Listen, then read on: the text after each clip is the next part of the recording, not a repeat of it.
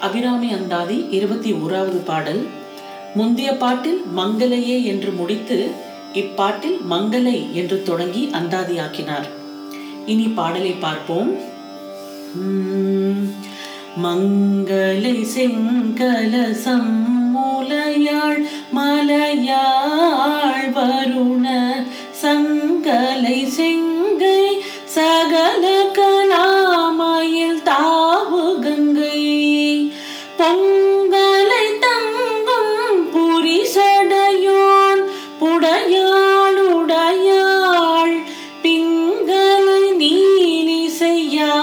வெளியாள் பசும் பொல் கொடியே. முதல் வார்த்தை மங்கலை அமைதியான கடவுள் உருவங்கிறது சௌமிய உருவம் எனப்படும். இதற்கு எதிரானதுதான் இந்த காளி உருவம். அந்த அமைதி வடிவத்தை என்றும் கொண்டிருப்பதால் அதாவது அந்த சௌமிய வடிவத்தை என்றும் கொண்டிருப்பதால் மங்கலை என்று கூறுகிறார். அம்மைக்கு சர்வமங்களா என்று ஒரு பெயர் உண்டு. இதையே இச்சொல் நினைக்க வைக்கிறது. அடுத்த வார்த்தை செங்கலச முலையாள். செம்பில் செய்த கலசம் போன்ற மார்புகள் உடையவள் என்கிறார். இது தாய்மை பண்பை விளக்குவதாம். அடுத்த வார்த்தை மலையாள் அப்படிங்கிறார்.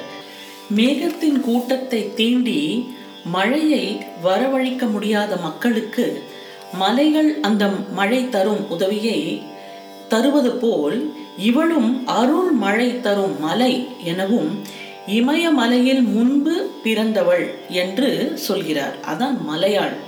அடுத்த வார்த்தை வருண சங்கலை செங்கை.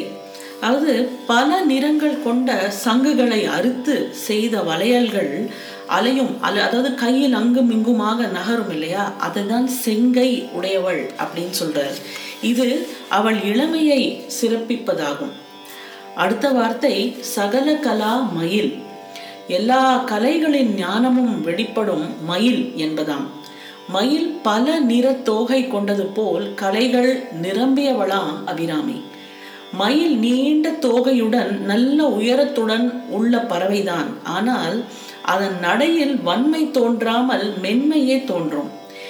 இதை சாயல் என்று புகழ்வார்கள். நிறைந்த ஞானம் பெற்றவளாய் இருந்தாலும் அடக்கம் பொறுமை எளிமை முதலிய குணங்களும் உள்ளவள். ஆகையால் அபிராமியை மயில் என்று கூறுகிறார். ஒரு கலையில் பெற்ற ஞானம் அவர்கள் முகத்தில் பார்வையில் பேச்சில் பாவனையில் முதிர்ச்சியை காட்டுவதுங்கிறது வழக்கம். அப்படி சகல கலைகளுக்கும் உணர்ந்தவளாய் இருப்பவள் அபிராமி அந்த ஞான முதிர்ச்சியும் உள்ளவள் அபிராமி. அடுத்த வார்த்தை தாவு கங்கை.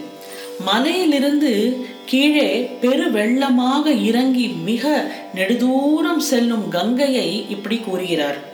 விலங்குகள் தாவி செல்லும் வேகம் போல் கங்கை தாவுகிறது என்பது பொருள். பொங்கலை தங்கும் புரி சடையோன். அடுத்த வார்த்தை. வளைந்து சுருளாக தோன்றுவது புரி சடை அப்படின்னு பொருள்.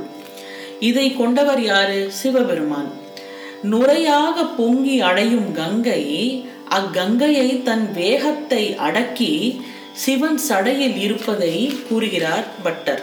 ஆகாய கங்கையை பூமிக்கு கொண்டு வந்த பகீரதன் அதன் வேகமும் வெள்ளப்பெருக்கும் உலகம் அழியாமல் காக்கும்படி தவம் செய்து சிவனை வேண்டினான். எனவே கங்கையை தன் தலையில் தரித்தார் சிவன். இதனால் கங்காதரன் என்ற பெயரை பெற்றார். சடைகளில் சுருளில் புகுந்து புகுந்து வருவதால் வேகம் குறைகிறது கங்கைக்கு. வெள்ளந்தாள் விரிசடையான் என்று திருவாசகம் இந்நிலையை பாராட்டுகிறது. அடுத்த வார்த்தை புடை ஆளுடையாள். இப்படி சிறந்த சிவனின் ஒரு பாதியாக இடது பக்கத்தை ஆளுபவள். அபிராமி. எல்லா செய்களிலும் இவள் அருள் கலந்து சிறப்பதால் ஆளுபவள் என்கிறார். அடுத்த வார்த்தை பிங்கலை. பிங்கல நிறம்ங்கிறது சிவனுக்கு உரியது. அதுவே அபிராமிக்கும் உரியதால் பிங்கலை என்கிறார். பெரும்பாலும் சிவனுக்கு சிவப்பு நிறமே உரியது.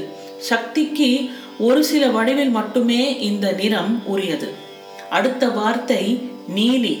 திருமால் உடன் பிறந்ததால் நீல நிறம் உடையவளாக இருப்பதாலும் வேறு சில வடிவங்களில் நீலமாய் அபிராமி வெளிப்படுவதாலும் நீலி என்கிறார். பைரவியாக அவள் வரும்போது அவளின் நிறம் நீலமே. அடுத்த வார்த்தை செய்யாள். திருமகள் வடிவாக இருப்பதும் அழகி அபிராமியாய் இருப்பதும் கருதி சிவந்த நிறத்தவள் என்ற பொருளில் செய்யாள் அப்படின்னு சொல்றார். செய்யாள். அடுத்த வார்த்தை வெளியாள். அதாவது வெண்தாமரையில் வெள்ளுடையாய் இருக்கும் கலைமகளும் சிவசக்தியின் பிரிவாகையால் வெளியாள் அதாவது வெள்ளையாள் என்று கூறுகிறார். செய்யாள்ங்கிறது திருமகள் வெளியாளுங்கிறது கலைமகள். ஐம் என்ற கலைமகள் பீஜம் வெண்ணிறத்தை தருவதாகும். அடுத்த வார்த்தை பசும் போர்க்கொடியே அதாவது பசுமையும்ங்கிறது பச்சை நிறம். பச்சை பொன்னிறமும் கொண்ட மீனாட்சியையும் கூறுகிறார். செய் செய்யாளுங்கிறது சிவப்பு நிறம் சொன்னேன். அடுத்தது வெளியாளுங்கிறது வெள்ளை நிறம். மூன்றாவது பச்சை நிறம். பசுமையாக இருக்கிறது மீனாட்சியையும் குறிப்பிடுகிறார். முளைப்பது வெள்ளை இலையாவது பச்சை பூவாவது சிவப்பு என்று பல நிறம் என்னும் இயற்கையும் நாம் இதில் யோசிக்க வேண்டும். அதாவது ஒரு சீடு ஃபார்ம்ல இருக்கும்போது வெள்ளை வெள்ளை நிறத்தில் இருக்கு. பூமியில் நம் போட்டு தண்ணி ஊற்றி வளரும் போது பச்சை நிறம் வருகிறது. அப்புறம் பூவாக பூக்கும் போது சிவப்பு நிற நிறமாக மாறுகிறது. அப்போ இந்த இயற்கையாக விளங்குவதும் அபிராமியே என்ற பொருளை நாம் உணர வேண்டும். இனி புரி சடையோன் புடையாளுடையாள் என பொருள் வரும். இருபத்தி ஓராவது பாடலை இன்னும் ஒரு முறை பார்ப்போம். மங்கள செங்கல சம்முலையாள் மலையாள் வருண சங்கலை செங்கை சகல